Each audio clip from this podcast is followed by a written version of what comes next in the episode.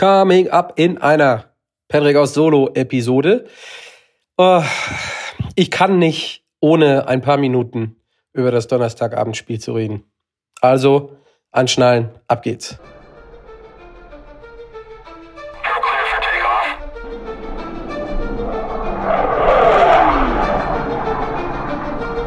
Einen wunderschönen guten Nachmittag. Mein Ego erlaubt es nicht, eine ganze Woche ohne Podcast zu gehen. Ich habe am Montag die Show verpasst, äh, Dienstag die Show verpasst in der Footballerei wegen krank und Fieber und alles. Ähm, ist noch nicht so wirklich viel besser, aber ich dachte mir, ein paar Minuten kann ich aufnehmen.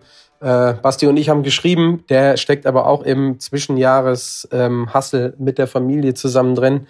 Und jetzt sitze ich hier auf der Couch, ich habe noch nicht mal mein Audio-Equipment ausgepackt, sondern spreche das hier in die Sprachmemo-App ins äh, iPhone rein. Ich hoffe, wenn ich das gleich bearbeite, dass das Audio okay ist. Und ähm, offen gestanden habe ich die ganze Woche nicht so wirklich. Es mag aber auch daran liegen, dass es Weihnachten war, dass es so viele Spiele über so viele Tage gab. Ähm, Fußball, NBA, alles, Boxing Day. Ähm, also für jemanden, der gerne Sport guckt, zwölf Stunden am Tag, ist das ein absolutes Mecker neben der ganzen Weihnachtsgeschichte. Traumhaft. Aber dann habe ich gar nicht so auf dem Schirm gehabt, dass heute Nacht das Spiel ist ähm, der Jets gegen Cleveland. Und ich habe ähm, wie immer so ein bisschen Research gemacht, also die, die Hausaufgaben, die ich sowieso zu allen Spielen immer mache. Und ich dachte, ich spuck euch das jetzt einfach mal, spuck euch das jetzt hier einfach mal rein. Und gehe meine, weiß ich nicht, wie lange brauche ich? Am Ende des Tages brauche ich ja sowieso immer länger, als ich, als ich denke. Aber ich spuck das jetzt hier mal so rein, keine Ahnung, acht bis zehn Minuten.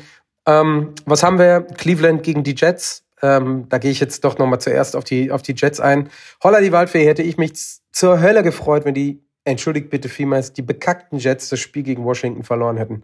An dem Morgen, wo Woody sagt, alle Leute können wieder zurückkommen nächste Saison und wir, we're rolling it back mit allen Leuten, so ein Loss, so ein Stinker von hinten reingeschoben zu bekommen, da hätte ich richtig, richtig Bock drauf gehabt. Deswegen muss ich gestehen, ähm, ja, es gab keine, keine ähm, Rapid Reaction, weil ich halt einfach schon zu krank war dafür, aber, ähm, oder mich zu krank dafür gefühlt habe. Aber, oh man, das wäre so richtig, es wäre richtig, richtig, richtig, richtig geil gewesen. Es tut mir leid, jetzt kriegen wir wieder Hate von all den Leuten. Was bin ich denn eigentlich für ein Jets-Fan? Aber es hätte so zu dieser Franchise, Franchise gepasst. Und äh, leider ist auf einen, was heißt leider? Auf einen ist immer verpasst, äh, äh, auf einen ist immer Verlass. Äh, der verpasst kein Field Goal, genauso wie äh, Thomas Morstead keinen äh, wirklich guten Punt verpasst. Ähm, und das ist Greg the Leg Sirloin. Und dann gewinnst du so ein Spiel in Epic Fashion ich habe es, glaube ich, irgendwo in irgendeinem Chat geschrieben, die 1789 handgestoppten Fans, die da noch im Stadion waren, die können sich was drauf einbilden, dass sie diesen, diesen Sieg äh, mitgenommen haben. Naja, anyway. Ähm, wie gesagt, ich bin da so ein bisschen biased. Ich, ich hätte es mir mit einem Schmunzeln gerne gefallen lassen, wenn die Jets das verloren hätten. Könnt ihr ja gerne mal auf den verschiedenen Kanälen schreiben, wenn ihr das hört, wie ihr dazu steht. Ähm, Cleveland kommt äh, aus acht Spielen oder sechs Spielen, die sie aus den letzten acht gewonnen haben. Ein Anteil daran hat ähm, Joe Flacco. Jetzt komme ich schon ein bisschen direkt ins Spiel rein. Ähm, und äh, ich nutze da einen Term, den ähm, ich weiß gar nicht, ob er von ihm ist oder ähm, ob das, dafür habe ich jetzt irgendwie die Spiele nicht richtig, vor allen Dingen auch mit Kommentaren verfolgt. Der Flacco YOLO Ball hat Sebastian bei uns aus der Footballerei-Sendung jetzt auch mehrere Male am Dienstag ähm, benutzt und ich glaube, da bleibe ich mit dabei. Also der Junge schmeißt die Bälle ab vor Grabs und äh, fairerweise muss man gestehen, diese Woche äh, damit hat er mir ein Halbfinale in einem oder ein Finaleinzug in einer meiner Fantasy-Ligen ähm, besorgt mit Mary Cooper über 50 Punkte. Der Junge schmeißt die Bälle halt einfach mal ein bisschen weiter durch die Gegend. Das, was wir, guess what, bei den Jets die ganze Saison vermissen. Ähm, das heißt, das kann man sich sogar auch, nicht nur in der Defense, darauf kommen wir gleich, auch in der Offense bei den ähm, Browns momentan ganz gut antun. Und das liegt eben ja an jemandem wie Mary Cooper, aber vor allen Dingen an jemandem wie Joe Flacco, der nicht müde wird, den Ball ein ganzes Spiel lang zu Cooper, zu Cooper, zu Cooper, zu Cooper zu schmeißen. Und das finde ich halt einfach super. Gut, die O-Line ist jetzt auch nicht unbedingt so dolle bei den, bei den Brownies, aber etwas besser. Das heißt, ich will jetzt eigentlich ein bisschen davon weg, den Vergleich zu ziehen. Hätten wir mal Joe Flacco behalten, ja, ich glaube, es wäre besser als das, was wir diese Saison so gesehen hätten. Aber wie gesagt, auch wenn sie nicht gut ist, die ähm, Offensive Line der, der Browns ist schon ein Stück weit besser und konstanter, sagen wir das mal, oder auf einem anderen Niveau konstant, als das die Jets O-Line geschafft hat. Zweiter Punkt bei den Browns bei mir, sie sind das beste Team ähm, in Pressures. Ähm, wirklich in der gesamten Liga und das gegen eine Jets O-Line, die zwar im letzten Spiel gegen Washington okay ausgesehen hat, vor allen Dingen für Jets Verhältnisse, aber normalerweise ist das so ein typisches Mismatch, was die ähm, Browns auf jeden Fall ähm, ausnutzen müssen. Mit Pressure kam sowohl Zach Wilson als auch jetzt äh, Trevor Sivian als vierter QB nicht wirklich gut klar. Das heißt, wenn für die Browns was geht, und da sind wir dann irgendwie bei den Sacks und bei den Tackles und bei den Pressures gegenüber dem äh, Quarterback, dann könnte das auf jeden Fall, wenn das beste Team mit der, wenn das Team mit der besten Pressure Rate der gesamten Liga gegen die Jets O-Line einläuft, auf jeden Fall was werden. Was Negatives zu den Browns, Punkt drei sie sind nur Nummer 21 äh, Run Defense. Das heißt, da könnte auf jeden Fall was gehen äh, für Brees Hall. Ich gucke jetzt mal, ob ich was vorwegnehme. Äh, Brees Hall mittlerweile Nummer 13 äh, Running Back der Liga. Also wie gesagt, da könnte unter Umständen was gehen. Ähm, man sieht vor allen Dingen auch in den letzten Wochen, dass er in Short Yardage ähm, ordentlichen Anteil bekommen hat. Das ist auf jeden Fall eine Play-Calling-Umstellung.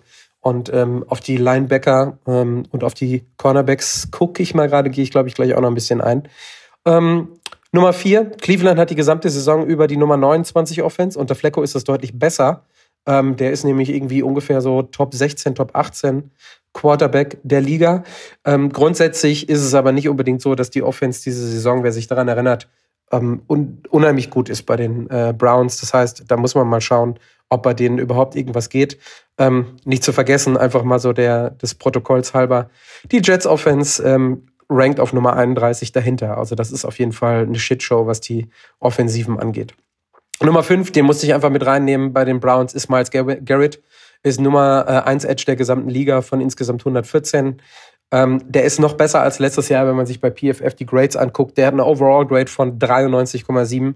Das ist irgendwie Madden-Niveau. Das ist komplett unreal. Für mich der beste Defensivspieler der gesamten Liga. Und wenn man dann sieht, dass der Junge gegen unsere O-Line, gegen die Jets O-Line ähm, ran kann, über die Ecke, dann äh, gute Nacht, Herr Simian. Vielleicht sehen wir dann doch nochmal ähm, einen anderen Quarterback, der rein muss, weil Simian zumindest ein paar Snaps irgendwie sich wieder davon erholen muss. Auf Jets Seite, die Jets sind äh, das Nummer 1 Team in Coverage. Da sind wir dann bei dem YOLO-Ball ein Stück weit von Joe Flacco. Äh, Mary Cooper ähm, und Joe Flacco, habe ich gesagt, nehmen die Risiken oder vor allen Dingen Flacco. Cooper konnte das. Auch da referenziere ich gerne auf Sebastian und die, die Episode der Footballerei-Show am, am Dienstag. Ähm, Cooper ist immer so ein bisschen unterm Radar. Das ist jetzt kein 1AA ähm, Wide Receiver, aber wir sehen, äh, oder ich finde, man hat gesehen, dass man äh, im letzten Spiel, dass er die Separation hinbekommt. Und ähm, wenn ich sehe, jetzt habe ich es noch im Kopf, Source Gardner ist Nummer 3 Cornerback. DJ Reed ist in den letzten Wochen ein bisschen gedroppt, weil er so zwei, drei Sachen dabei hat, ist aber immer noch Top 12 oder Top 14 Cornerback, glaube ich. Und ähm, ich hätte schon Bock, dass, ähm, das war ja der Punkt, mit dem ich jetzt eingestiegen bin, ähm, die Jets Defensive das Nummer 1 Team in Coverage ist ähm, dass schön Mary Cooper unter 50 Yards und vielleicht, keine Ahnung, äh, sieben Catches gehalten wird, vielleicht sogar unter 40 Yards und da vor allen Dingen einer für verantwortlich ist, nämlich DJ Reed, den mag ich ja sehr gerne. Und ich glaube, der braucht auch nach letztem Spiel noch so ein bisschen Bounceback, äh, um wieder fest im Sattel zu setzen, nachdem er da so ein, zwei Dinger drin hatte gegen die Dolphins, als er ein bisschen geguckt wurde. Ähm, ja, da kommt dann der Punkt Platz zwei oder Nummer zwei bei den Jets. Ähm, Brees Hall mittlerweile Nummer 13 Running Back der Liga, hatte ich gerade schon gesagt. Da könnte also was gehen. Hängt natürlich auch immer vom Run-Blocking ab, was die Jets O-Line hinbekommt. Da müssen wir mal gucken. Nummer drei habe ich mit reingenommen, äh, Tyler Conklin, der mittlerweile Top 20 Tight Ends. Gut, es gibt auch nur 72, die da gerankt wurden, ähm, sind. Aber ich finde, der hat äh, in den letzten Wochen, das sieht man auch, kontinuierlich mehr Snaps bekommen. Und ähm, hat auch Targets bekommen im Blocking, darauf habe ich jetzt nicht geachtet. Weiß ich nicht, wie groß er die Rolle da spielt, aber es gab so die ein, zwei Catches. Ich glaube, das ist ja auf einem anderen Statsheet, der hat in den letzten Wochen immer 35 plus 5 oder 40 Yards plus ähm, gemacht. Und was man dazu sagen muss, ähm, nur, und jetzt muss ich den Namen richtig aussprechen, Owusu Koramoa ist äh, so wie man sieht, statistisch bei PFF der einzig vernünftige Linebacker bei Cleveland. Ähm, da geht also auf jeden Fall was, wenn man sich das anguckt bei den, bei den Short Routes, äh, Routes oder bei den In-Routes, die dann auch vor allen Dingen in den letzten Wochen in Tyler Conklin, Conklin laufen durfte oder musste, wie auch immer. Ähm, Punkt 4 habe ich mit reingenommen, die O-Line muss mindestens so gut performen wie letzte Woche. Und ähm, das ist, das ist schon auf dem Niveau, ich sag mal, das Washington-Niveau muss mindestens äh, gebracht werden, wobei das auch ein bisschen pervers ist, weil das das Niveau ist, über das wir uns mittlerweile freuen. Äh, muss man halt einfach mal schauen. Und normalerweise hatte ich, ja doch, Nummer, Punkt, äh, Punkt Nummer 5, Garrett Wilson gegen die Cornerbacks Denzel Ward und äh, Greg Newsom.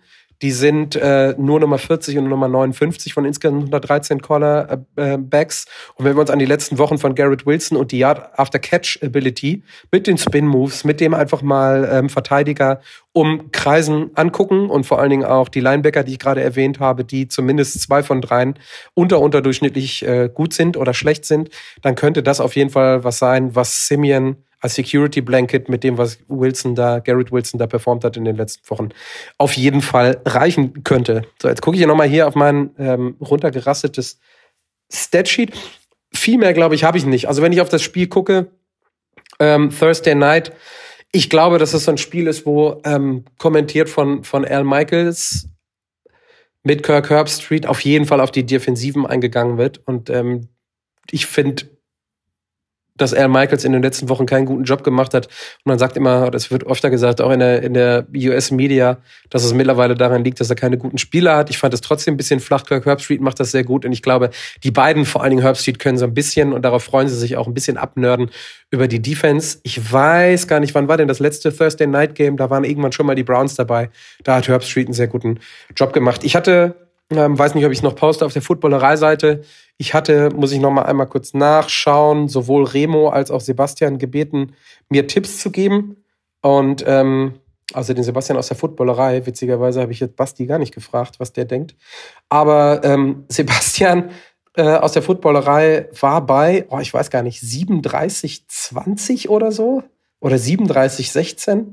Äh, nee, 33,16 für die Browns. Und das finde ich total krass, weil das ist ja ein Over-Under von äh, 49 Punkten. Das glaube ich auf keinen Fall.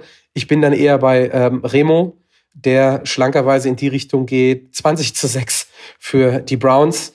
Und ich habe dann einfach nur geschrieben, so, hey, ähm, Over-Under, ähm, one and a half, also ein, ein und ein halber ähm, Pick Six für die ähm, Defenses, also wie viele Defensive Touchdowns gibt es.